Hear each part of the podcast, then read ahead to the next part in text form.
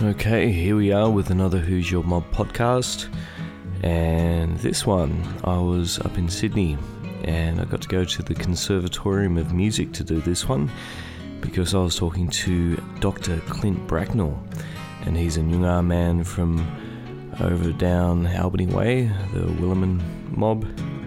And he's also a teacher of contemporary music at the Con and it was great to have a chat with him, especially about this project he's doing with his mob, who were trying to regather old songs. And yeah, it was a great opportunity to chat with, I think he's the only Aboriginal ethnomusicologist. And I guess we explain a little bit about what that means. So I hope you enjoy our little chat and nice to get this perspective from two sides of the country via Dr. Clint Bracknell. Uh, Wirlomin Noongar from the south coast of Western Australia. So my name's Clint Bracknell. My dad's white, that's where the Bracknell comes from. My mum's a Scot, and her family's uh, also Colemans and Robertses from down that way.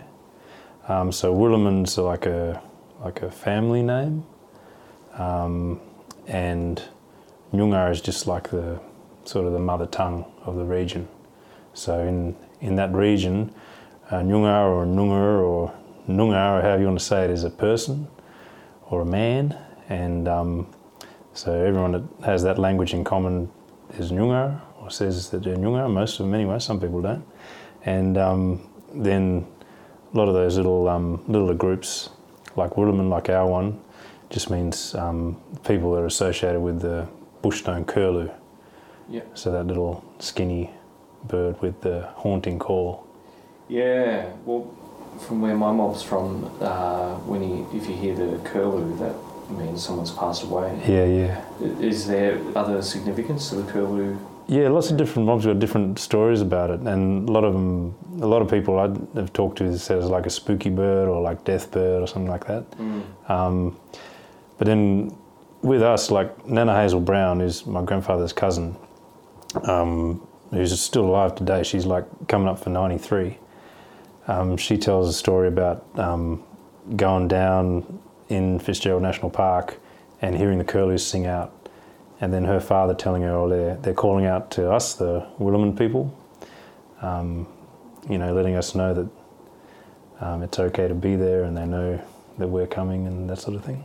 Yeah, nice one. Um, so that's pretty cool. But then, yeah, that, that same bird, because he's all around the country, everyone's got a different story for him. I was up in Cairns recently, and I just saw um, like there's heaps just walking around the Yeah. walking around Yeah. town, and No, when I was in Brisbane, um, yeah, I heard the call, and because you a lot of the time down south, because there's heaps less of the bird, like you hear the call sometimes if you're out bush, but you rarely see them. But in Brisbane, they're just walking around in the in the CBD yeah, and calling out, and I heard the call. I was like, "What? That can't be!" And then one of them followed me back to the hotel. So would it be the same, the exact same? I'm pretty sure it's Yeah. the same species. Yeah, um, I can't remember the Latin name, but yeah, bushstone curlew. Yeah, Yeah, right. So you said that there's a lot of different ways to say Noongar. yeah. So why is it different? Is it just different parts of the Noongar country, or Well, I, I don't really know. I mean, Auntie Roma Winmar, who's um, one of the senior Noongar language teachers back home, who's taught me a lot and who I do a lot of work with, um, a bit of travelling with too. She reckons if you put four Noongars in a room, you're going to end up with five political parties by the end of the discussion. so it might have something to do with that. Um, but also, like, you get different accents through different country, just like in England and that, I suppose yeah, everyone's talking English, but they all talk a bit different. yeah, true. So I guess it's something to do with that. And then also, I guess if you're going into someone else's country and um, you talk a bit different, Mm. then you stick out as not being from there and sort of helps people place you, I guess. Yeah, yeah, But it's sort of hard to know a lot of this sort of stuff now because people travel around so much and um, things have sort of changed with the way people use language. But generally, like if I'm uh, hearing uh, people from down in, around Albany on the very southern tip of WA talking, you hear like that Noongar And then up in Perth, that that ny sound is more prevalent, like nyungar. Yeah. So um, I know when they were starting off the Nyungar language revitalisation movement in the um, even in the 80s, and this is coming from Auntie Roma again. Like you want to interview her if you ever get to WA, she's great. Um, there was a lot of discussion just on that one word, you know, and that Mm. it took a long time to when all the oldies uh, senior people got together to even figure out how we're going to spell that one word because everyone was saying it slightly differently. Yeah. Um, And so, and how, how should I spell it? Oh man, the the land council just goes N O O N G A R, um, and that's I mean, yeah, I guess that's the representative body for native title, and it's the only representative body that exists currently. So Mhm. that's usually the um, the party line way to do it. Yeah. Um, the school teachers also spell it that same way, and that's going from the original meetings they had back in the 80s and 90s to develop a spelling system. Um, so that probably adds to the idea that you'd spell it that way. But then lots of people spell it whatever way they want.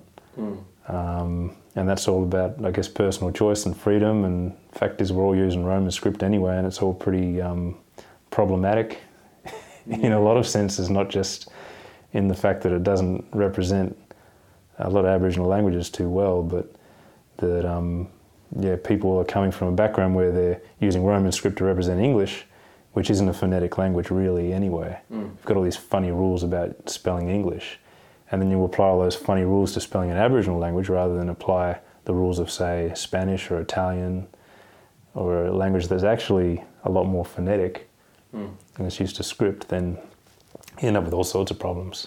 Yeah. So you've got English speakers, you know, saying that um, I don't know all the different different letters you can use for the same sounds. It's like, well, pick a sound. You know, is you a a or a u or a what is it? What's the letter U meant to represent if you're coming from English? And then it seems like there are some vowels and syllables which are halfway in between. Yeah, yeah. What we And then you got the uh, like the schwa sound. So at the end of like brother, you know, Mm. brother. What's that? It's not brother, Mm. like an American would say it. And that uh sound is right through Aboriginal languages. Mm. So like Aranda mob use a e as a schwa. Like I think anyway, I don't know Aranda orthography that well, but like that e sound is the uh. Mm. And so yeah, exactly. so um, yeah, and then that that sounds in in Nyungar language as well. Um, but how's it represented? I think in the school teacher orthography, it's represented with a single a. So a single a is meant to be a uh, and a double a is meant to be a ah. Yeah, right. So, um, but like I said, I'm not a linguist, and so I'm just sort of reading the material that's out there and going, okay, that must be what people were thinking, I guess. Yeah. Um, but I'd yeah, I'd- I'd never claim any authority as any sort of language uh, expert or whatever. But I was watching uh, a talk that you did, and uh, I guess you were saying how you use the international phonetic language for some of the. Oh right, yeah. So with this, I've been helping out with this uh, Wirlomin Noongar Language and Stories project, which was started um, way back in like sort of. I mean, the Wirlomin uh, Corporation has been around for a lot longer, but sort of around um, 2006, um, the Wirlomin Noongar Language and Stories project started, and that was sort of spearheaded by um, Nana Hazel Brown and um, many of her siblings who have since passed away, and uh, Auntie Roma Winmar, Auntie Iris Woods, Uncle Kim Scott, Uncle Ezzard Flowers. They're sort of the main uh, people on that next generation down that are pushing it. I've been helping out with that um, since about 2010. And a lot of that started with this material that was recorded by a American linguistics student who wrote down interviews with a lot of, say, that grandparent generation now's um, parent and uncle sort of generation Mhm. in the 1930s in Albany. And so that was all written in International Phonetic Alphabet. So people involved with that project had to learn International Phonetic Alphabet Mm, Yeah. to figure out what was actually going on. Um, but it's, I mean, the International Phonetic Alphabet is useful in that it's a stand, yeah, standardized way of writing a language where a sound means something. Can I steal your water? Yeah, go for it. Thanks, bro. Yes, I mean, I, I've had a look at that sort of stuff, but like I've never studied linguistics. Um, so everything I say, I sort of put that proviso on it because it's, yeah, you don't want to mislead people and end up, yeah, getting in yourself in a bit of trouble. Yeah. So then, when you, I, I guess, trying to bring back some of these songs, and you know, some of them would have been documented, uh, written out, but you know, then you have some recordings. Yeah, how do you go about translating what they might have had in mind when, particularly from you know their context, you know, I guess white, um, maybe uh, anthropologists, or to then be able to take that back to mob and say, oh, well, actually, it probably would have sounded, you know, more like this. Yeah. Yeah, it's a long and drawn out process. Um, with the songs project that I've been working on, um, it's all tied to that Wirlomin Noongar Language and Stories project. Like within that, there's uh, key families that were um, that are descendants of the people that were interviewed by that American linguist, and so for that same Wirlomin mob, um, there's songs that were recorded by people that have passed away now, but are the sort of uh, parents, uncles, or grandparents of the people that are involved now. Um, so a lot of the time, it's just me taking in audio recordings to that representative group, um, taking in whatever other documentary evidence there is, whether it's notebooks or field recordings, and um, also taking in all the word lists that I can find, particularly looking at what regions the word lists have come from, and then just working through lyric by lyric. What do you reckon's going on here? Mm. And some of that group hold language, a lot of language. Some of that group don't hold much language, but they remember hearing the songs, and um, maybe even can add contextual information about like um, how they were performed. Because on the um, audio recordings, it's all, you know, they're being interviewed by a linguist or an anthropologist who's not particularly interested in song, um, but yet they're just singing one off the cuff, and sometimes trying to remember it as they're singing it. So you're not getting that full performance. Yeah. Um, and a lot of time they'll only sing the song once through the cycle. So if a song would be repeated, you don't hear it repeated. You just hear that one time through the song text. So you never know. Maybe the next time, maybe it goes up an octave, down an octave. It could could do anything. Um, the melody could even change for all we know. Um, so I guess over the course of the the limited material that I've had access to, you just sort of try and listen to the lot of it, present it all to a group, um, try and come up with some sort of consensus based on all that contextual information, all the documentary evidence, and then people's memories together. Try to come up with some idea as a group of, oh, we think it's this what's going on, Mm. and then we try and um, learn to sing it, or remember to sing it if you've heard it when you were younger. Yeah, yeah. Um, but yeah, it takes a long time, and um, it's all about that that group thing, you know. Because I could go away and study it like a regular um, sort of um, you know armchair scholar, and um, I'd probably have a crack at singing it. But what's the point Mm. if it's just me? Yeah. It's um, yeah, it's much more useful if it's with a group. Then the idea is once the whole group's feeling confident, then you share it with more people. Yeah, right. But yeah, it takes a long time. Is it possible to be able to get an understanding of other parts of the country and, and how they have song cycles and structures to be able to piece together some of the the missing parts of the puzzle in our country? Yeah, to a degree. Um, I guess one of the main things is the idea of song genre. So up in the Pilbara, they got this um, uh, genre of song that's like a folk song. It's got not necessarily anything to do with um, uh, songlines or these sort of things. Um, it's just like you know everyday occurrences, aeroplanes in the sky or whatever. Um, so reading a lot about Pilbara song and how diverse it is. Um, that idea of categorizing what a song might be about has sort of translated to me looking at the Noongar stuff. Um, in terms of what's going on musically, the percussion's missing from all these audio recordings, and yet the people that I speak to and that I listen to these songs with remember hearing percussion. Mm-hmm. So one of the big challenges has been, well, what's the percussion doing? Because the songs are irregular, a lot of them. Yeah.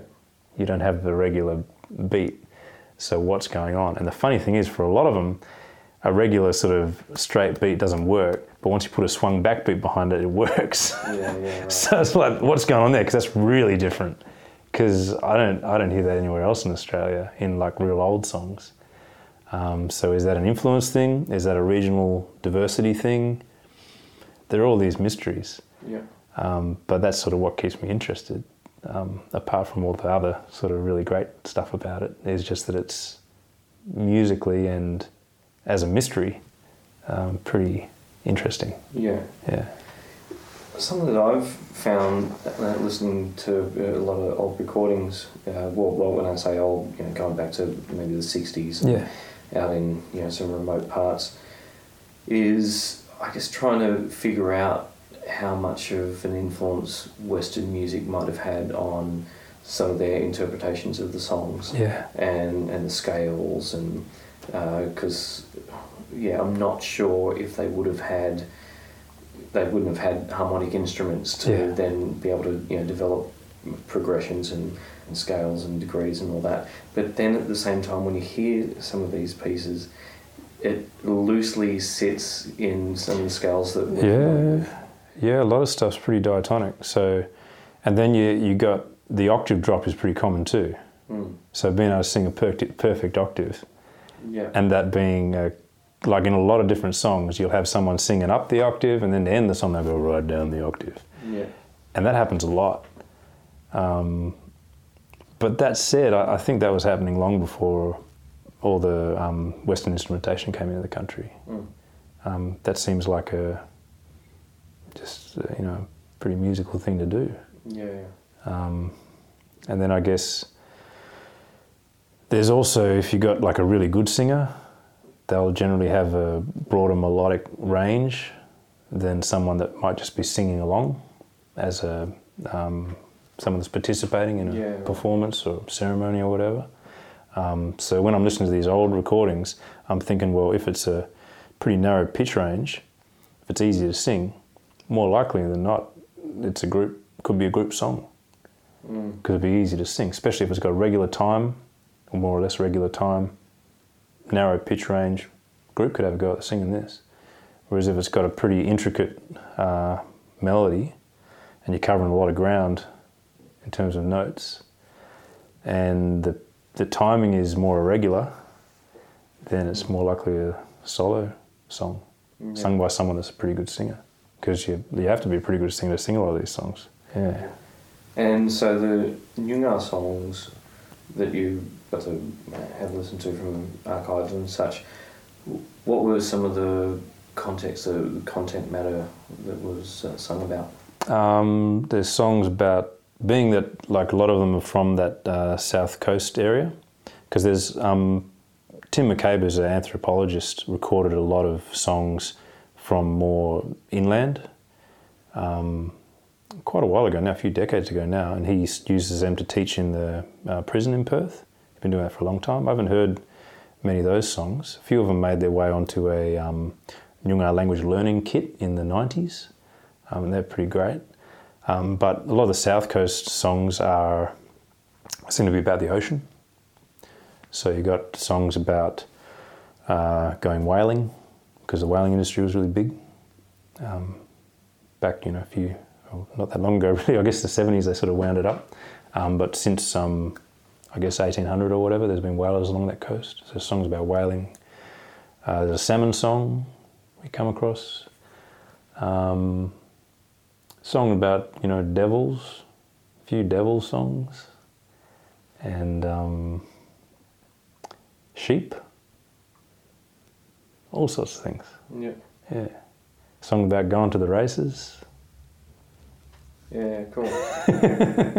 and all in Nyungar, you know. Yeah. Um, and yeah, I guess some of these songs, song about going fishing and getting hit by a wave.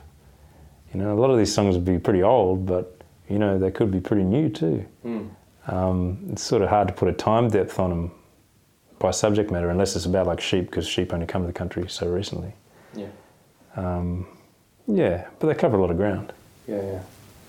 And uh, these songs, uh, do, do you have to be careful as to where you can show people these songs? Um, do they have direct connections to families that are, that are still here that would then own the songs? Yeah.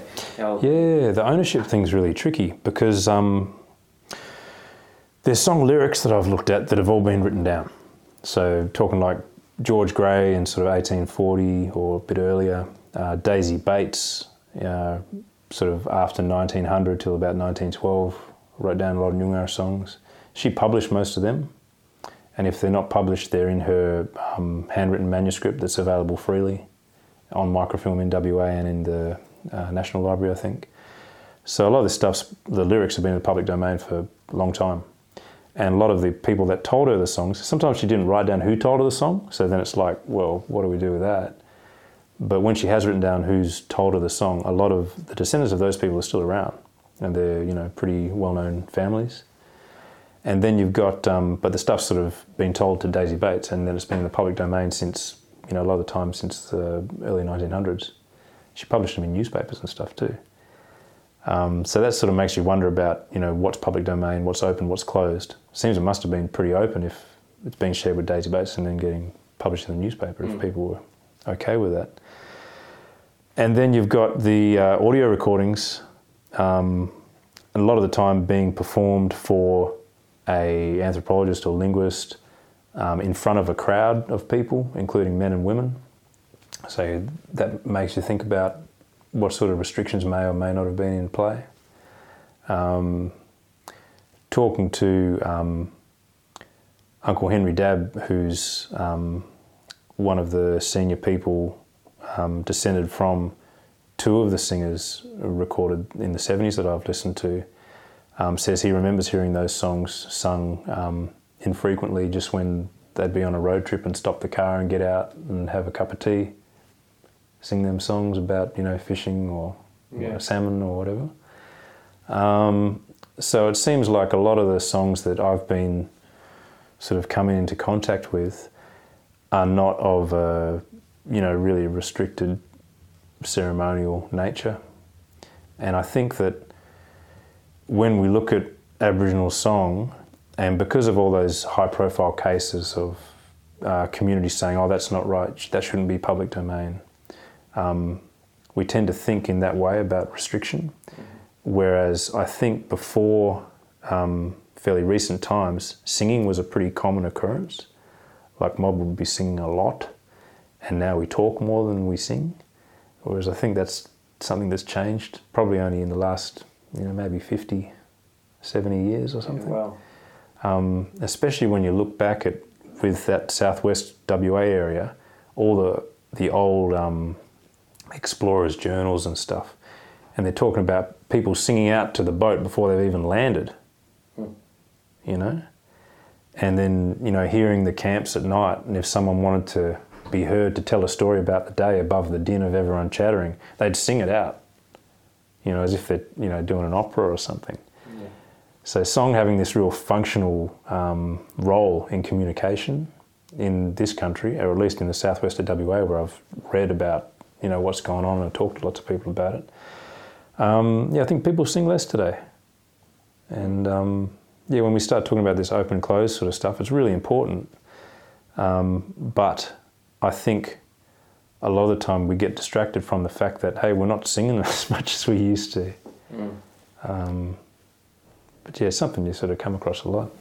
Yeah, but then if there are going to be you know, other Noongars you know, outside of the Wirlomin area, or even people that weren't even Noongar, to want to sing some of these songs or or play some of these songs. Uh, That's where it gets interesting because um, when something becomes endangered, it becomes more cherished and some might say sacred.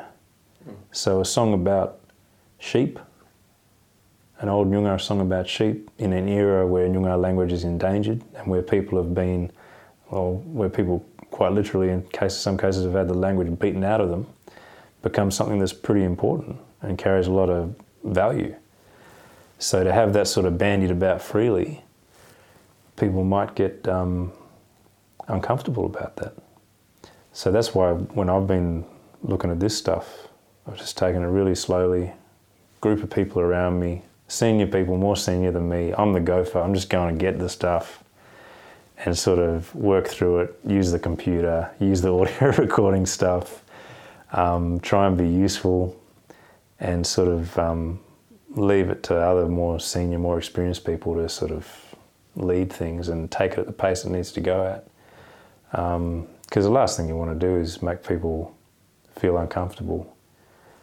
And um, listening to a lot of those tapes, even because people that have passed away, you know, and sometimes people uh, may feel, you know, a little bit like they've missed out.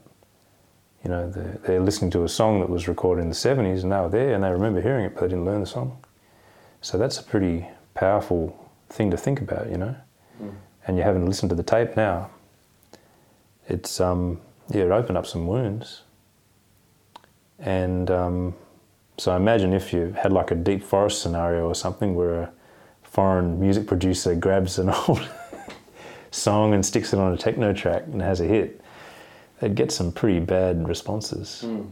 Uh, and not because the song would be like one of those restricted ceremonial songs, but simply because it's it's emerged from this context of a whole lot of um, endangerment, trauma, um, poverty, all these things that really, really are difficult to, to get over and and because music's so emotive anyway. You know, if this if this stuff just falls into what you might call the wrong hands, it could have pretty damaging effects on individuals and families. Yeah, yeah. Yeah. Yeah, something that I'm trying to navigate uh, is trying to work out ways to to have it be able to be formed and, and given new context and new like appealing context to like you doing this um, teaching here and teaching a lot of people about pop music and yeah. a, lot, a, lot, of young kids coming through wanting to you know be a, like a hip hop producer or a uh, opera singer or, or whatever. Um, just trying to find that balance of opening it up to, to have it you know, accessible and, mm-hmm. available because I'm also finding that you know a lot of these restrictions and carefully guarding you know some of these yeah. songs make it quite hard for you know uh, to breathe and live yeah. and be, be, able to be used and shared. Yeah, just wondering if you have any thoughts and feelings of where a balance might be struck. I think it's all about where the community is up to or where different families are up to. Like a lot of the time, mob will come in from Arnhem Land and they'll be singing and sharing. Very, I mean, you can share a lot when you've got a lot, you know. If there's a big performance culture in a certain place, you can go other places and share that because it's solid at home. Whereas um, with the mob I'm working with, we're, we're not at that stage yet where we can share freely. Um, it's still in that sort of becoming strong stage. And then when it's at the point where we've got a critical mass of the mob that the, that, you know, the, it's their stuff, uh, know it and perform it and feel comfortable with it, then you can move on to that next stage of opening it up a bit more. Mm-hmm. Um, but that's the thing. I mean, you can have music that exists as a like a thing, an artifact. Um, but if it's not, if there's no people with that, then it's just an artifact. It, it's not alive, mm. and it sort of loses meaning. It's even with language, like when we talk about Aboriginal languages. Um, you know, I might be talking about like Noongar language. Like people use a lot of Noongar words every day not many people use the language right through. And so, what language do most Noongar people speak? Aboriginal English. You know, today. Um, so that's the language that's used every day by that people, and um, that means something in terms of in its own context. Mm-hmm. If you go talk to mob, you know, from the southwest, you know, it'd be a mix of Aboriginal English, standard Australian English, a few Noongar words chucked in. So that's what people are talking now. Yeah. And then the language, as it was spoken before, you know, is sort of this other thing where we're going through various processes and waves of language revitalization where, you know, it's, it's changing and evolving and people are finding new contexts to use it in. Like Gina Williams did an album, or maybe a couple of albums now in, in Nyungar, like pop songs. Yeah, right. And um, All through. all through, yeah. Yeah, and so people are using language in different ways. Um, uh, Kylie Bracknell is uh, translating a full work of Shakespeare into Nyungar language. Very ambitious project. Um, yeah. So I mean, it's but it's this thing that's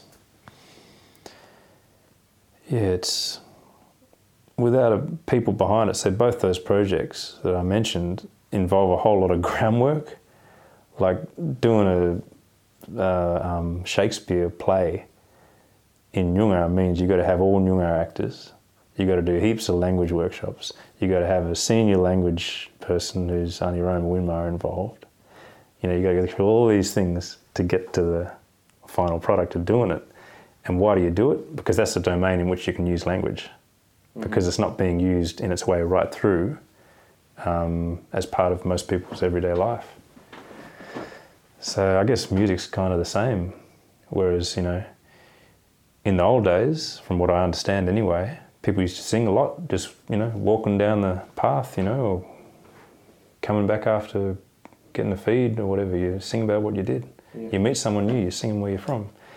All these things, which we don't do today. So, well, what are the new ways that we do use song? And um, maybe we need to bring some of the old ways back. I don't know. Yeah. But it's all about this changing cultural context and how do we negotiate, you know, keeping enough where we don't feel like we've lost stuff, you know, where we feel good about ourselves as communities, families, individuals. Um, but then also acknowledging with music too that the music industry is, uh, is a money hungry beast. And so when we start having these things interact, these very um, personal and family oriented, community oriented musical elements, language elements, all this stuff, when that starts interacting with that um, very uh, commercial music industry, there's a lot of tension in that. Mm-hmm. So, um, yeah, I guess anyone that's getting involved in that sort of space, I'd encourage them to have a lot of allies with them. Because, yeah, it'd be a lonely place to be all by yourself. Yeah, yeah. You know, if um, yeah, there's a lot of a lot of um, a lot of walls you come up against. I imagine. Mm. Yeah. So then, with the songs that you, I guess, brought back from IATSIS and uh, and yeah, I guess there was some other people as well that were you know, able to recall some songs and be able to sing them for you. Yeah, yeah. Um, yeah. So how is the mob down there able to interact with the music and be able to share it and and uh, and or practice it? Yeah, so I've got um, I've edited stuff into um, little MP3s of songs from Big Long Field tapes. Um, hand out USBs with the songs on them, and then we also like learn songs, sing them in workshops, record them as little MP3s. So everyone's got little playlists on MP3s. Some people put it on their phone, listen to it in the car, um, then share it. You know, copy it to another computer, AirDrop from your phone, whatever. And so that's starting with that small group of like descendants and uh, language advisors, language teachers thing, and sort of moving out as those people see fit. Um, and then the ultimate goal being, well, we want to get it out of that group and shared more broadly with people that are connected, and then eventually be able to perform and stuff with dance, maybe. You know, there's lots of lots of other Nyungar families doing heaps of stuff, and have been for quite a long time. So it's just getting part of that, being part of that mix. Um, a lot of potential there, Yeah. but it's yeah, it's real slow going Well, I guess that's something. That, because everyone's got lives, you know. yeah. People got to work, got kids, you know, got to take part in this this uh, daily grind that we all do, And so when you got time for music, Mm. you know, I guess it's interesting finding how culture, like song and dance, having to have this different context, and you know, these days it's a performative thing uh, rather than a ceremonial thing for, I guess, a lot of people down in the southern part of the country, and yeah, like, I guess the, the times that I could see, you know, traditional dance and song as opening a conference or Yeah. uh, opening, you know, this or that or yeah. a festival. So, um, But I guess it's sort of it's had that function for a long time too. Because I mean, you've always had you would have always had song, you know, song used in ceremony, song used in everyday life, song used as part of conversation, song used for gossip song, love song, all different type, any type of song you could imagine. Mob would have had that song. Mm. And then when you had, um, I'm just thinking like um, someone like Yagan in Perth hosting a um, some sort of gathering with the colonists, you know, and he'd MC the gathering. There probably would have been song there too, just like there is now at these, you know, uh, government events and whatever. Um, and then there was like you'd have um, Matthew Flinders rocking up in Albany and his soldiers doing military drill, and then the um, the local fellas that saw it, only a handful of them, memorising the drill and turning that into a dance and a song. Uh, so I think that you know, song as performance, as something you do to have fun, to entertain, it's always been around, and it's sort of part of, sort of an expected part of interacting with different groups. You know, if you come, you better have a good song, better have a good dance to show us or something. You know, like it's just part of being polite.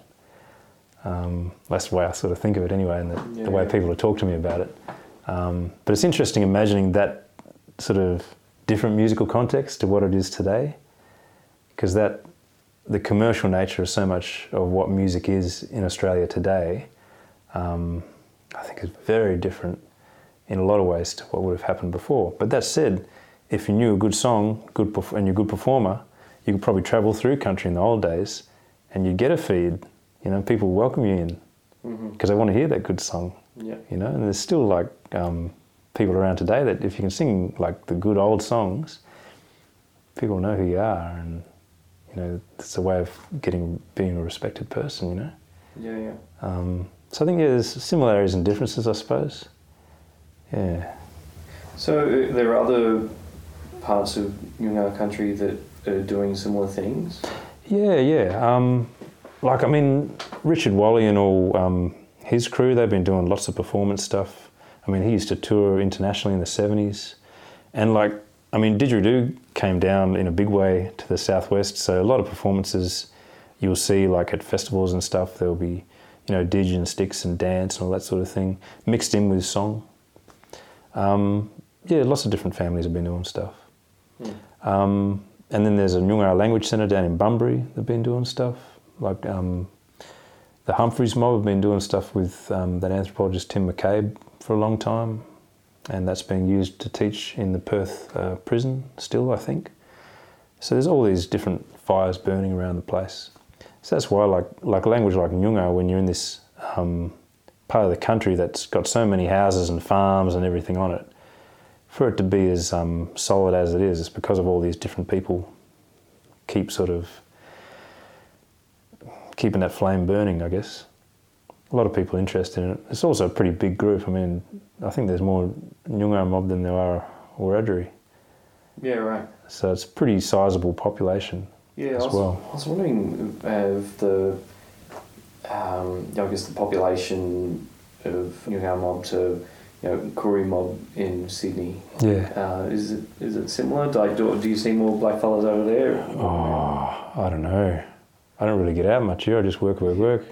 Um, but no, I mean, I guess a lot of um, mob in Sydney would be from elsewhere as well because it's Mm. such a, a cultural hub and people are drawn to Sydney for work and Yeah. other reasons. Um, so I guess you probably probably get more of a multicultural mix in Sydney than you do in WA. Um, but that said, people move around a lot in WA too.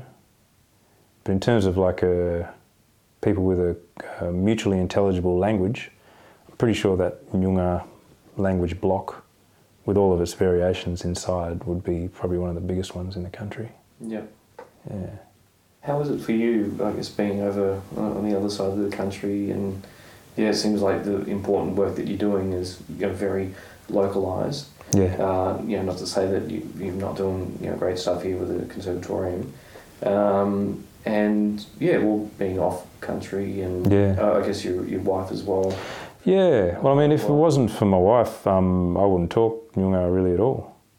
Um, it's funny how I just had these um, Aboriginal and Torres Strait Islander students come in from all over the country to spend a week with us here now, and just seeing them, I'll, you know, you, ha- you try to code switch properly, but sometimes an odd Nyungar word will come in, and you'll sort of correct yourself just when you're around mob, you know, like yeah, it's sort of weird. Um, but yeah, if it wasn't for my wife who speaks better than me, I wouldn't really speak over here in Sydney. There'd be no no call for it. Um, and we get we try to get back as much as we can, but it's tricky. And there's that whole thing of you know like well, there aren't many jobs if you're a music academic. So um, they wanted me here, so I heeded the call and came over. Yeah.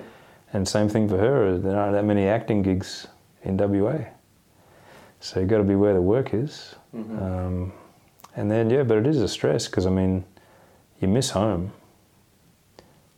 But, um, yeah, not many, not many jobs for me back in, uh, you know, on the south coast. yeah, yeah. Mm. And then being over here, is there any demand for your knowledge of Aboriginal music to be able to service to different tribes around the country?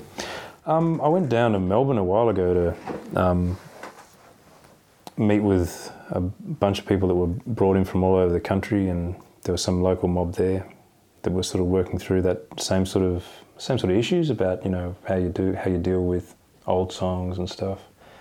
And so I think maybe I was useful there, but I think just like everyone, I'm sort of muddling through. Um, only difference is that I can um, write it up that sort of real academic way and put it out there. But um, a lot of the time when you're doing that, you're holding back more than you're actually giving. You know, when you when I write academic articles about, you know, doing this stuff, you know, you know, helping community workshops happen and um, working with old songs, bringing people stuff that their, you know, uncles or grandparents or fathers or whatever have, have left. Um, a lot of people are doing that. I just happen to write about it, about that process. Just like, and it's all when you're writing research. It's people think like research is going and getting all the secrets and then putting them in a book, but it's not really that anymore. If it's proper, like good research, it's about process. So it's like, well, if you listen to an old song in a community workshop, what are you listening for? Are you you're listening for? Is that different from spoken language? Is that like a word ending that's indicating something's happening now, or is it indicating something happened in the past? All these different things to sort of look out for, and different processes you could try. I sort of think that's my contribution to the field. Um, but that said, it's as well like to get funding to do community workshops, you need to have research outputs. And a lot of the time, a research output, a convenient research output to sign off on for your funding or a funding body is you got a chapter in a book. You published a peer refer- peer reviewed journal article or something like that. You know, Mhm. um, we're really that sort of to me that's like the byproduct of the actual goal, which is just keeping the community workshops and interest going. Because without that, it's um, I mean you sort of need to organise to do this stuff now, like language work, listening to old songs, learn how to sing them. You need to organise that because it if you if you're very lucky, it happens organically. But I think for a lot of people today that are caught up in this, you know, world, um, you need to actually sit down and organise. Okay, this is the day we're getting together. Everyone knows what time, show up, and got a place to do it, and Yeah, yeah. got the gear, you know, got the speakers. Yeah, so sort of requires a bit of a methodical approach, and then hopefully, as has happened around the country in different areas, you know, it picks up steam and then just starts to happen organically again. But I guess it requires that little bit of um, you know a few people pushing to get things started, get the ball rolling. Yeah. And how do you translate what goes on there. I- guess you know there there there are different focuses. I imagine that the mob might have from the revitalization of language and things that they go through from you know, hearing their you know grandparents singing on recordings. It seems like it might be hard to capture within uh, an academic journal Mm. where I guess it, it, a lot of the stuff that I read it, it seems to be Pretty dry, hey? yeah, yeah, and so it's quite technical.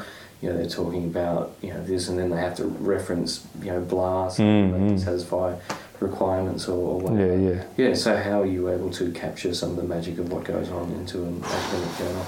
I don't think I've been able to adequately, really. I mean, I'll, I'll talk a long time about slow and deliberate processes and that sort of thing. Um, but yeah, a lot of it's just just hard. I mean, like um, Jeanie Bell in her um, writing about language revitalization has already published a lot about um, processes in community and when you're revitalizing languages and different um, issues you might face. And so I draw a lot on that and sort of just echo a lot of the sentiments that other people have written about before when they're working with language. Sort of the same thing with song, because the two aren't that dissimilar really. Um, so when you say referencing, well, yeah, I mean, I reference what other people have done in terms of that to get the point across. Um, and then, you know, I try to include um, direct quotes from people involved in the workshops just to say, you know, this song means something to me because. And um, yeah, hopefully that cuts through as well. But I guess when you think about your audience when you're writing those, you know, book chapters or journal articles, quite often it's a non-Aboriginal audience that's reading it. Um, it's usually, you know, linguists or ethnomusicologists. And so I guess with that, I'm just adding my voice to all the other voices there. And it's a bit of a different perspective because I've got a, maybe a bit more of a uh, personal stake.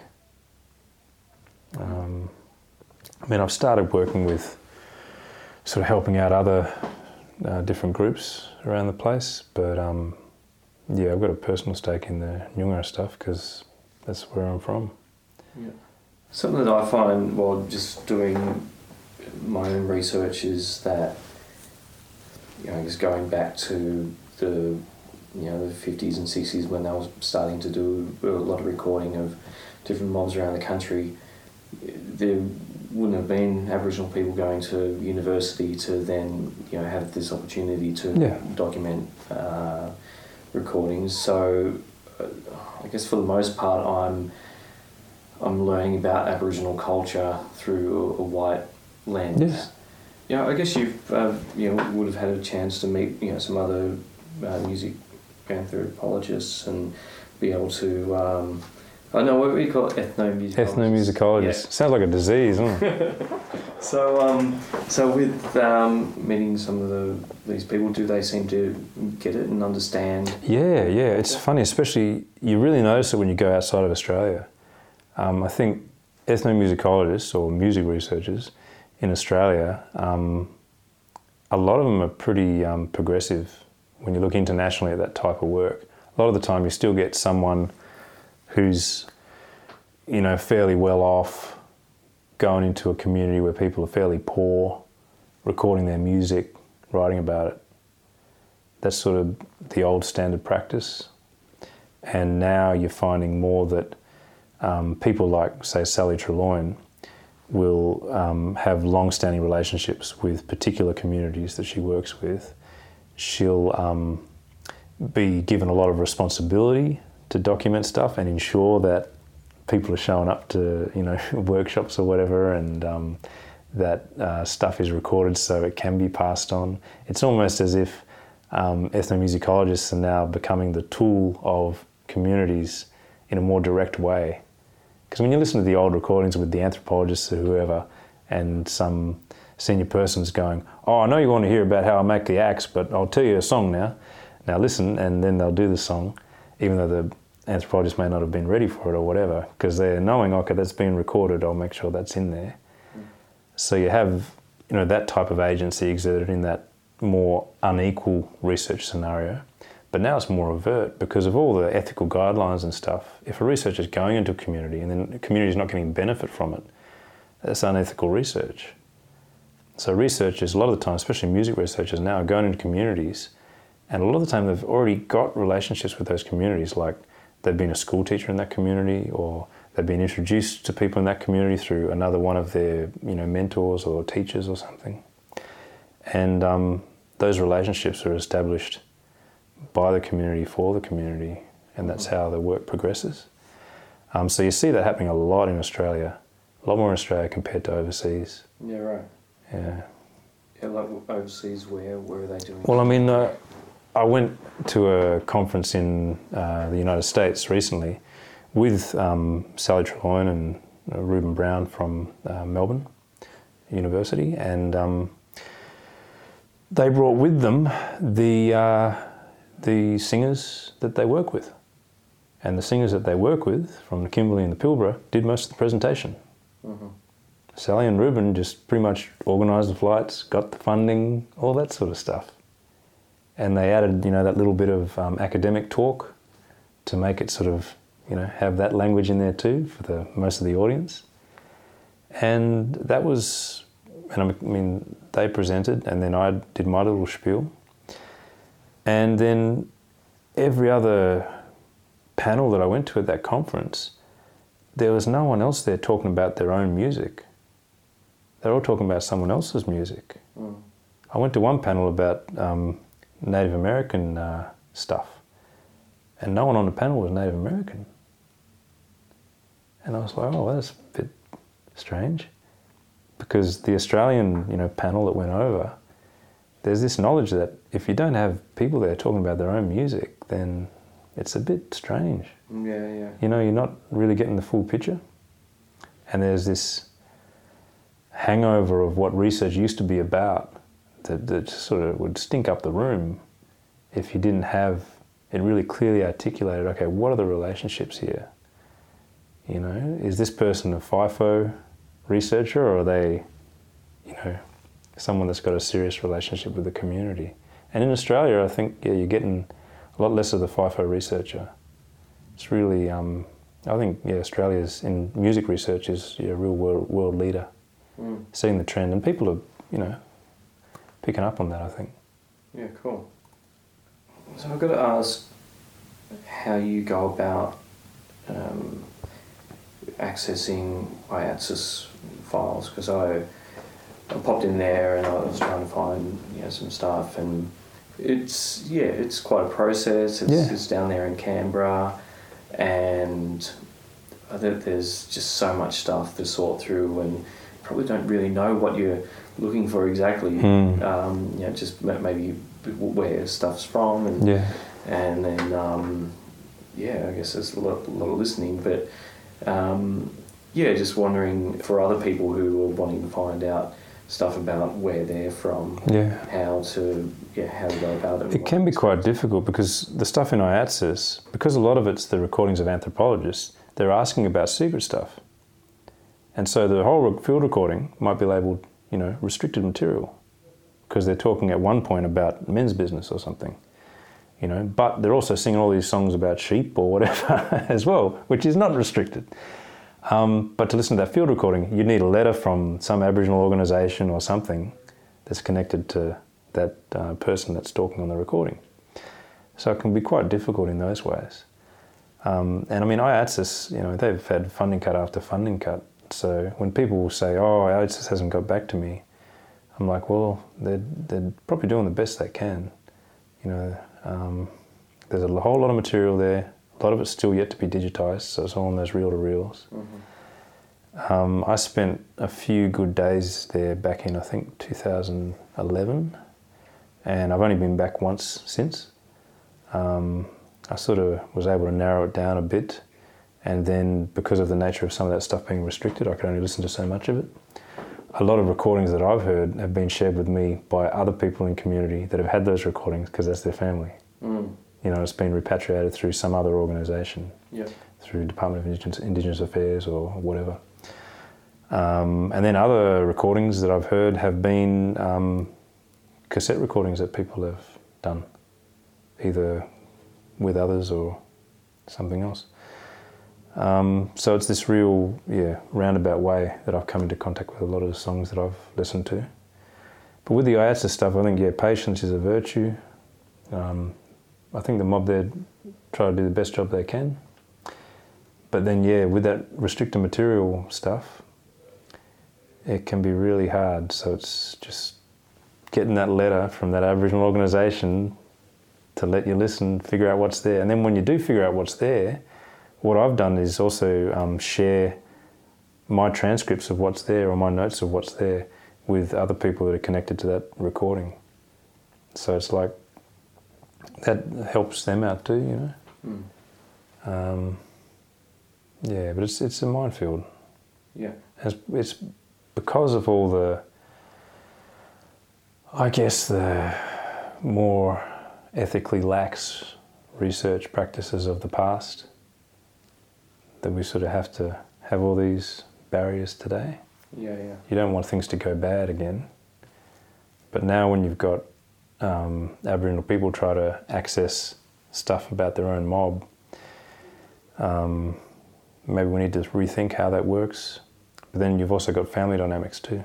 Mm-hmm. So just because you know you're Nyungar doesn't mean that that Nyungar family who's old senior person's recorded on that tape wants you to listen to it. Yeah. You know, so it's really tricky.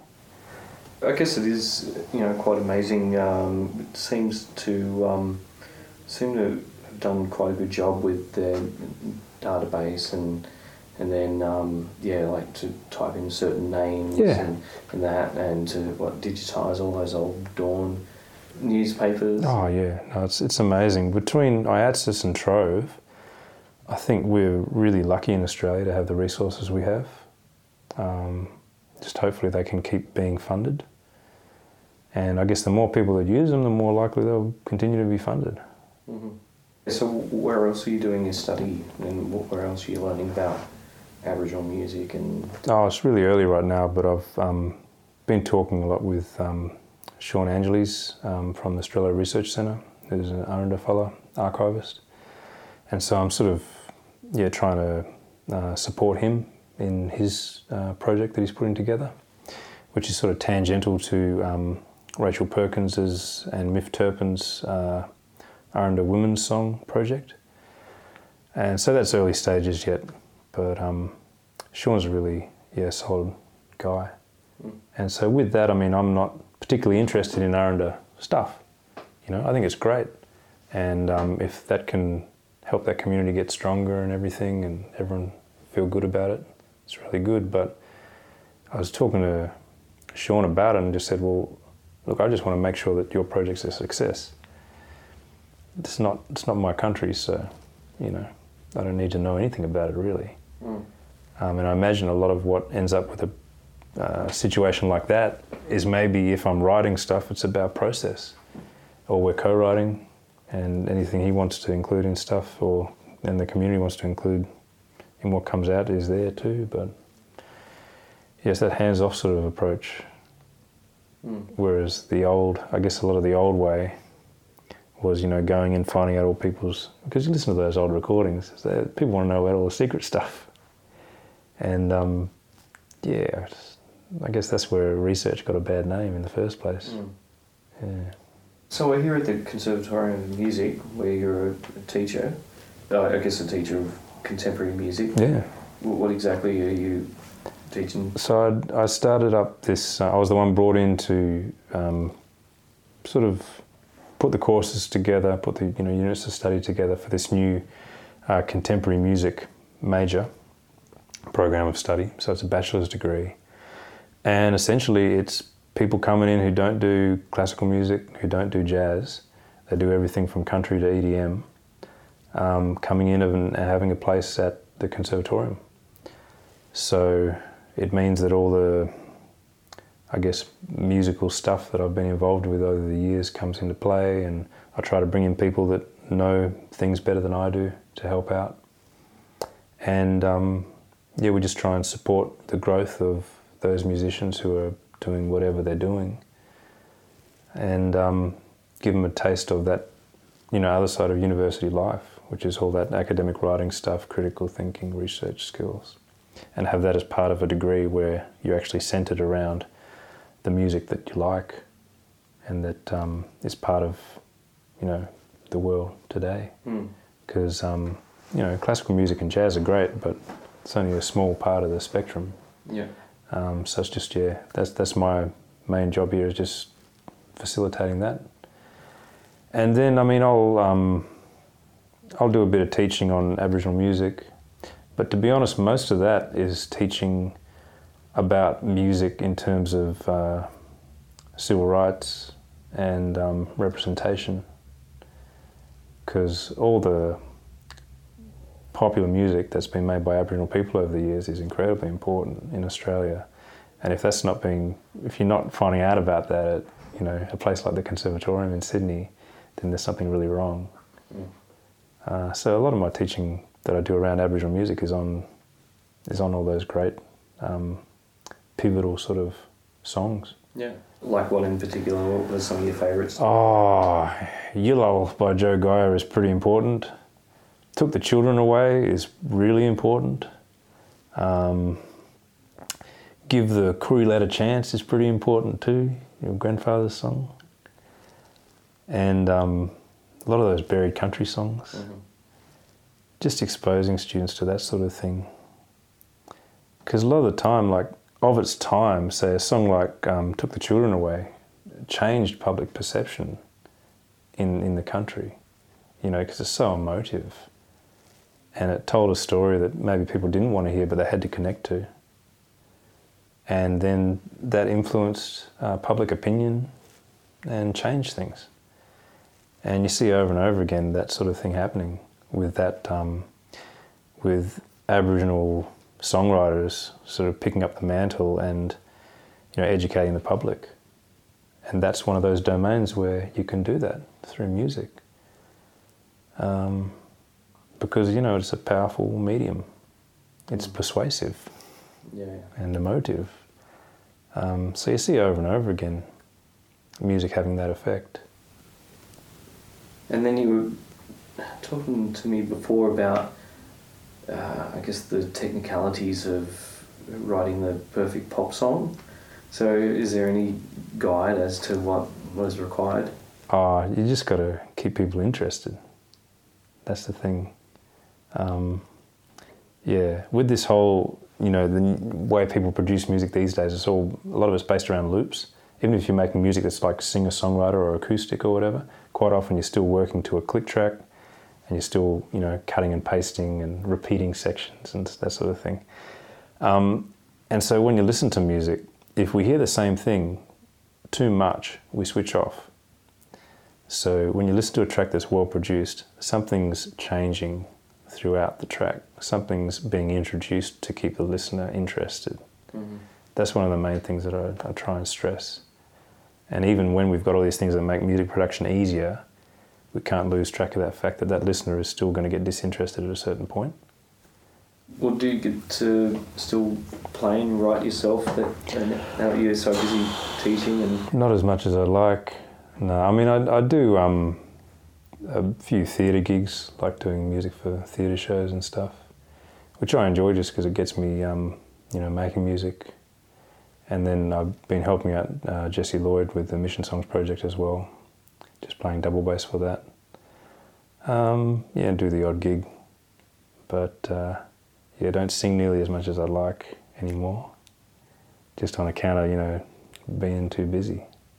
uh, if people wanted to like hear your music, like was there Oh. I think it's all, it's Still have an old MySpace. I think it's all out in the ether somewhere. Occasionally, there's an old um, set that comes up on NITV um, that was recorded back about a decade ago or more. Yeah, cool. Um, and so I usually get a few messages or something when that comes up. Oh, we saw you on TV, or oh, are you are you the same guy? How come you're old and ugly and got no hair now? and um, yeah, so that's still floating around out there.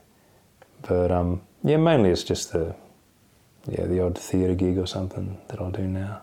yeah, yeah. But yeah, I do miss it. There's something um, really special about playing. Just doing this Sydney festival with mission songs over the last few days have been really, really fun. Getting my calluses back playing double bass, which I hadn't picked up since I think we played down in Melbourne last year. Yeah, wow. Um, yeah. But I guess music's one of those things where you just need to do it. And if you don't, you sort of start to feel like something's missing. Mm. Mm.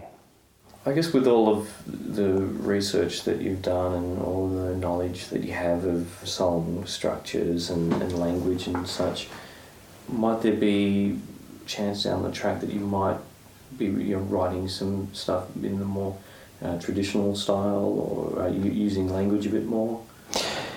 Yeah, I don't know. I mean, like just for fun, um, my wife and myself will, um, you know, translate pop songs just for fun. Um, and then with the broader family as well. And then in terms of language education, like Auntie Roma Winmar and Auntie Iris Woods have written lots of songs, like kids' songs in Noongar, and that's something that I've sort of, you know, thought might be useful down the track. Um, yeah, I don't know. I think looking ahead to some of the composition gigs I've got lined up, I'm sort of thinking more about how you can evoke certain things musically um, without being over the top, without being, you know, pan Aboriginal, um, and without making anyone feel uncomfortable. So that's sort of an ongoing thought process mm. that I'm getting through. Yeah, haven't quite figured that out. Yeah. So I'm trying to figure out ways or what elements that I might be able to bring from traditional Aboriginal music into you know, today's context. Yeah. Um, is there anything that has stuck out to you that is is quite? I think there's some real basic things that, like, first thing would be that most um, old songs are vocal driven. Even if there's you know from up music up north, if there's um, Yidaki or whatever didgeridoo people call it, um, there, then the vocals usually the real prominent feature, and then a lot of other places in the country just vocal, bit of percussion. So just that starkness, the split between group, duo, um, solo, vocal parts accent being huge um, because to speak an Aboriginal language with the accent that a lot of people use to speak English is a lot of the time you're not going to get the words right. Mm. So being really conscious of that, and that's why I like listening to old tapes and listening to senior people because you sort of start to get in that sort of accent mind frame. Yeah. Um, and accents I mean, it really marks really marks language in terms of where you're from and what your language background is, who you've listened to, who you've learnt language from. So, and that comes across in your singing in a big way.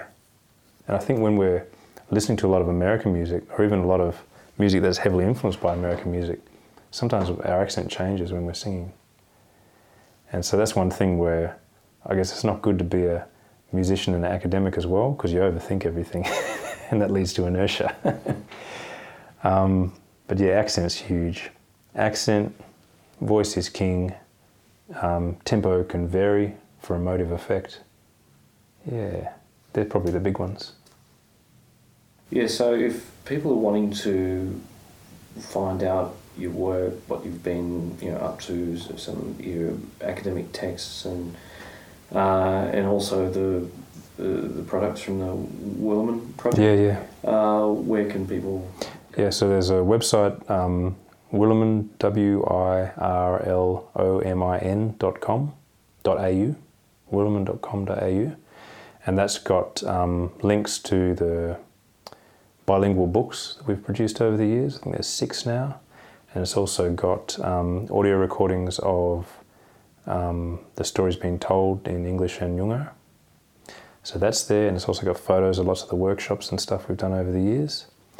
And then if you just Google me, Clint Bracknell, my academic profile from the University of Sydney comes up, and that's got all my academic stuff there, all the chapters and papers and that that I've written over the years. And then a Google Scholar search will usually get you most of them. Academic writing is kind of weird because a lot of the time you go through it, then people have to pay for it to read it. So that's a bit tricky. But um, most of the stuff that's any good is freely available. nah, terrible. Um, nah, like most of it's pretty accessible. And if people are like really interested, um, you can always email me and sort of sort something out, I guess. Yeah, sweet. Yeah. But um, you know, it's good. I mean, book people making books are going out of business. So if you want to buy a book, by all means, buy a book too. You know. Yeah, sweet. Yeah. But like that recirculating songs book that come out that came out as a free ebook, Mm. as well as a um, paper book. You know. So Yeah, no, I've been more and more having a good read publishers are doing that. Yeah. Yes, uh, like well, doing the fellowship, uh, even like so through VCA, it just found found it so hard to just be able to gain access to, even though I'm doing it through the Yeah. Yeah. the uni to then be able You need that staff ID. yeah and Yeah. to, to have access to it, like there's a wealth of information there and it's Yeah. like sitting there Yep. for you know and all, all this hard work that people are doing uh, Yeah. then It's like if you're not enrolled at a university or a staff member of a university, there are these paywalls that are set up to get access to academic writing. mm. Um, Well, I guess yeah. Like I'm su- sure there's a a lot of money invested in you know the- your, your time and energy and to actually make it you know, sustainable. So yeah, but I mean that's the um, that's paid for by the university. So the publishers. So the way it works is if you're writing academic work, you don't get paid for it. The university pays you to generate academic work. yeah, yeah. That, so that's the what I mean. yeah, but the sales of the publications that's all about um, the publisher. Yeah, But publishers, you know, they got lots of work to do. They got to proofread all my nasty papers now. um, yeah, so it's just to keep a lot of the paywalls and that is just to keep the publishers afloat because they're usually working on a shoestring as well. yeah, yeah. Because as you can imagine, there's not a huge readership for this sort of stuff, um, so there's no money in it. You know, and people are just trying to, yeah, no, one, no one's getting rich off this stuff. That's Yeah. for sure. And yeah, I, I guess it's a good way to be able to you know contribute to you know, some of this some of this study where yeah I could imagine you know this is months and years of time Mm. and energy. Yeah, but I mean, it's you know, you do it because you're interested and because you love it and because it's important to you. Mm. and important to your family and that. And then, yeah, in the first place, I mean, I got started with it all just because, um, you know, my family needed help with um, putting a website together and recording some audio. Yeah. And I just thought it was really interesting and wanted to help out. And um, yeah, it's been good because with, with doing that and with keeping on doing music and teaching music, it's landed me here in Sydney. But um, yeah, it is that ongoing pressure to, you know, where am I really best placed Mm. to do what I'm meant to be doing. But I guess that's the dilemma we all face today, where you got people pulling us in all sorts of different directions. Yeah, well, I guess with the with technology these days, it's it's not like you know we have to write a letter uh, to to the other side of the country. Yeah. And we can connect, and uh, the way black fellas are with Facebook these days, it's uh, Oh man, too hard. that's yeah, that's a whole other thing, isn't it? Yeah. And yeah, so what does uh, 2018 have in store for you?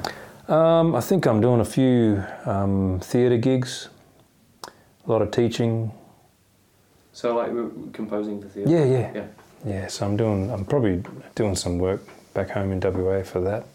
It's all unconfirmed at the moment, but people have asked about it. Yeah, so that's happening. Um, then just yeah, more more teaching, keeping going with this songs project, helping out with some more workshops back home. Yeah, and then trying to get things happening elsewhere as well. Exciting times. Oh yeah, you know, just gotta keep rolling along. Um, and yeah, anything else uh, that uh, would be worthwhile letting people know about, um, yeah, about what you're doing and what, what you've learned from the process. Yeah, I guess the main thing is like that whole getting into that academic world is is trade off. Like if you can write a grant application if you can write a research paper to help acquit the grant, um, then you can get more funding to do the things that are important. And may, maybe academics will sort of shout me down for saying this, but the academic paper isn't the important thing. The important thing is making sure communities have, you know, resources to sustain things that make communities function and feel good about themselves, which a lot of the time may well be language and song. Um, so for people out there that want to, you know, support their communities, I'd encourage them not to be put off by the academic stuff. It's just another language to learn. And when people say, oh, it's, it's whitefellow language, most whitefellows don't understand it either. So um, it's its own thing, and it's imbued with its own sort of power dynamics and legacy, but it's a trade off.